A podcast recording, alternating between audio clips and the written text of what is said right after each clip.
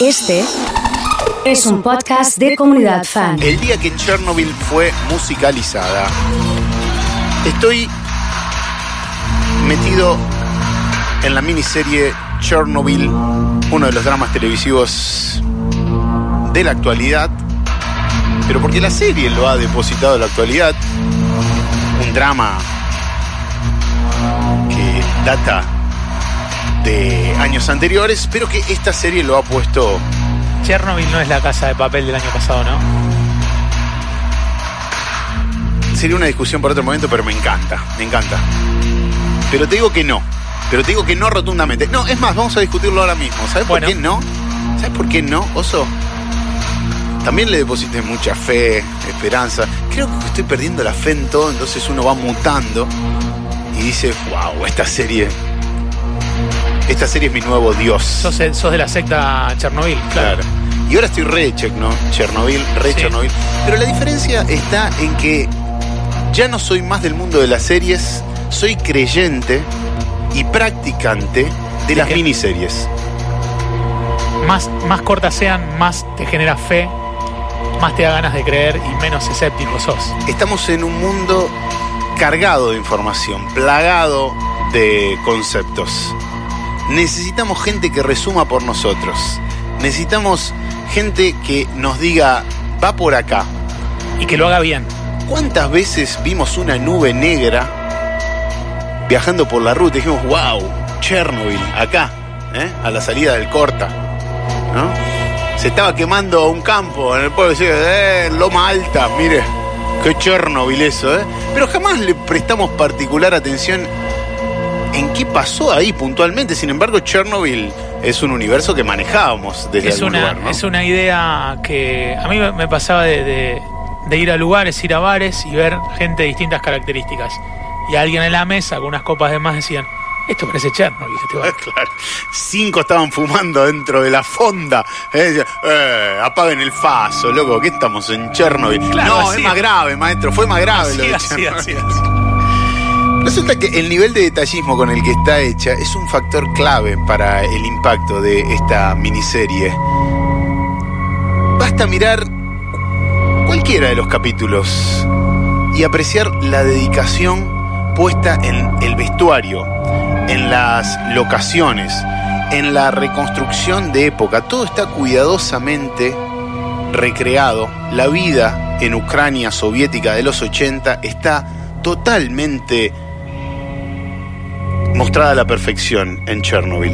Pero estamos escuchando la banda sonora y hoy estamos con el día que Chernobyl fue musicalizada. Porque ante tanto detalle, la banda sonora no podía quedar ausente. Si querés hacer una gran obra, tenés que atender guiños de guion, detalles históricos, composiciones de personajes y por sobre todas las cosas la banda sonora que nos mete precisamente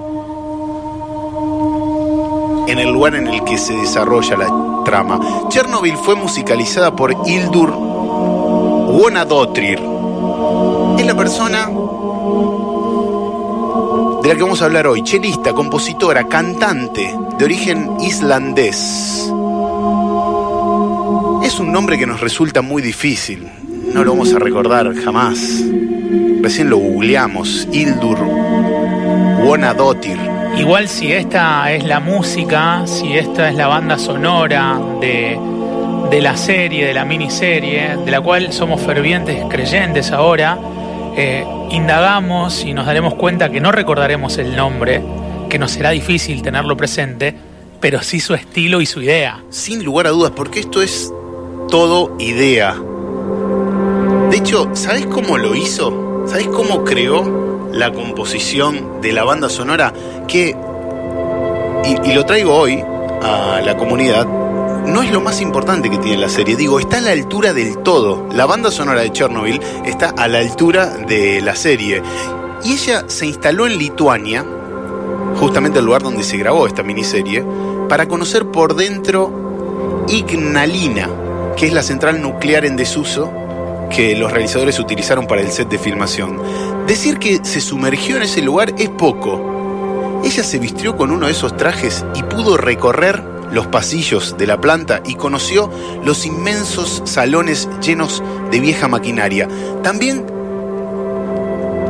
se metió en la experiencia para crear esta banda sonora, que es un verdadero paisaje sonoro. Cada episodio lo que tiene es un paisaje sonoro que fue registrado con ella en el lugar donde se filmó la miniserie y genera estos ambientes que estamos escuchando.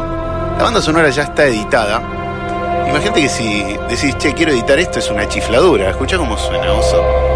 No, bueno, pero hay una explicación y también que sea la banda sonora de tremenda serie le da otras licencias. Parece que va a arrancar el disco de Enya. ¿Te acuerdas, Enya? Ahí va. Viste, o sea, me parece que está por largar. Y fíjate que ese sonido nos iba más a un trance meditativo. Sí, sí, sí, sí. Y ahora que estamos con los mantras acá y demás, es. No iba a explotar nada por el claro, aire. claro. ¿Sabes lo que hizo Hildur? Microfoneó cada rincón de la central.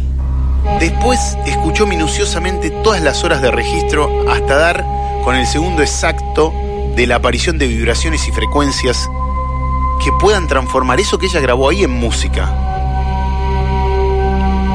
Vos decís, qué chiflada Hildur, ¿no?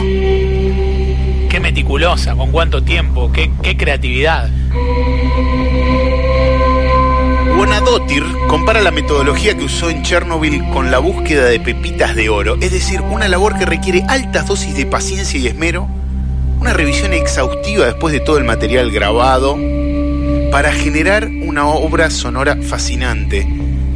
La construyó a partir de elementos que primero tenían que ver con la energía, con la vibra de ese lugar donde se causó el desastre nuclear.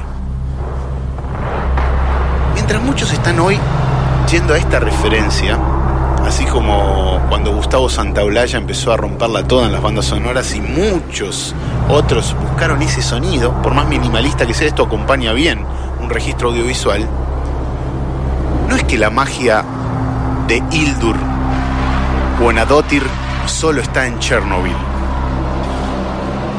Ella tiene otra obra desarrollada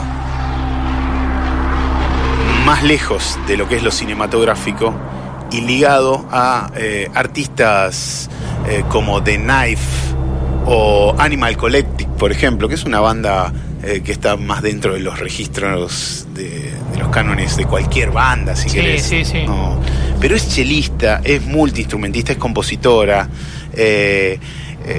y está siendo muy, muy requerida en este momento, no solo por haber hecho la banda sonora de Chernobyl, sino porque está preparando, por ejemplo, la banda sonora de Joker, que es la película sobre el Guasón, Sí. protagonizada por Joaquín Phoenix, que se lanza en muy poco tiempo.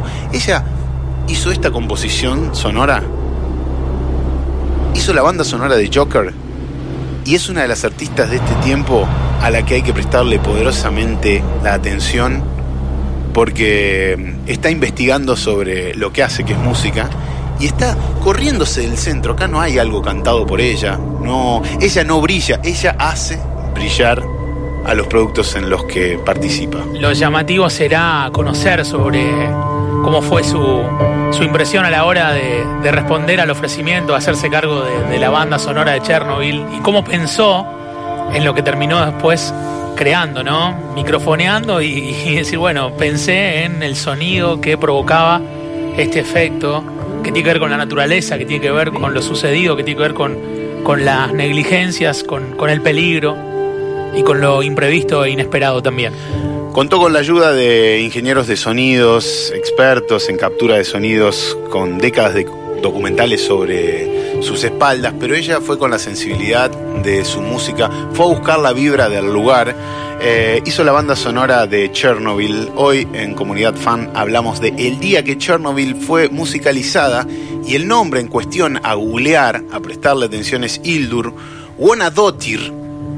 De aquí en más, a mi modo de entender, la chica del momento a la hora de musicalizar cosas que estén bien. Podés ir a un desastre nuclear y encontrarla en la banda sonora de Chernobyl. Podés ir al cine mainstream con The Joker, que se estrena en breve, eh, la nueva película sobre el guasón que protagoniza Joaquín Phoenix.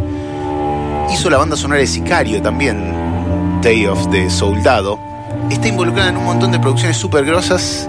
Es una persona que no se conoce en absoluto, digo, dentro del gran público, ¿no? El día que, con la firma de Fede Frichi,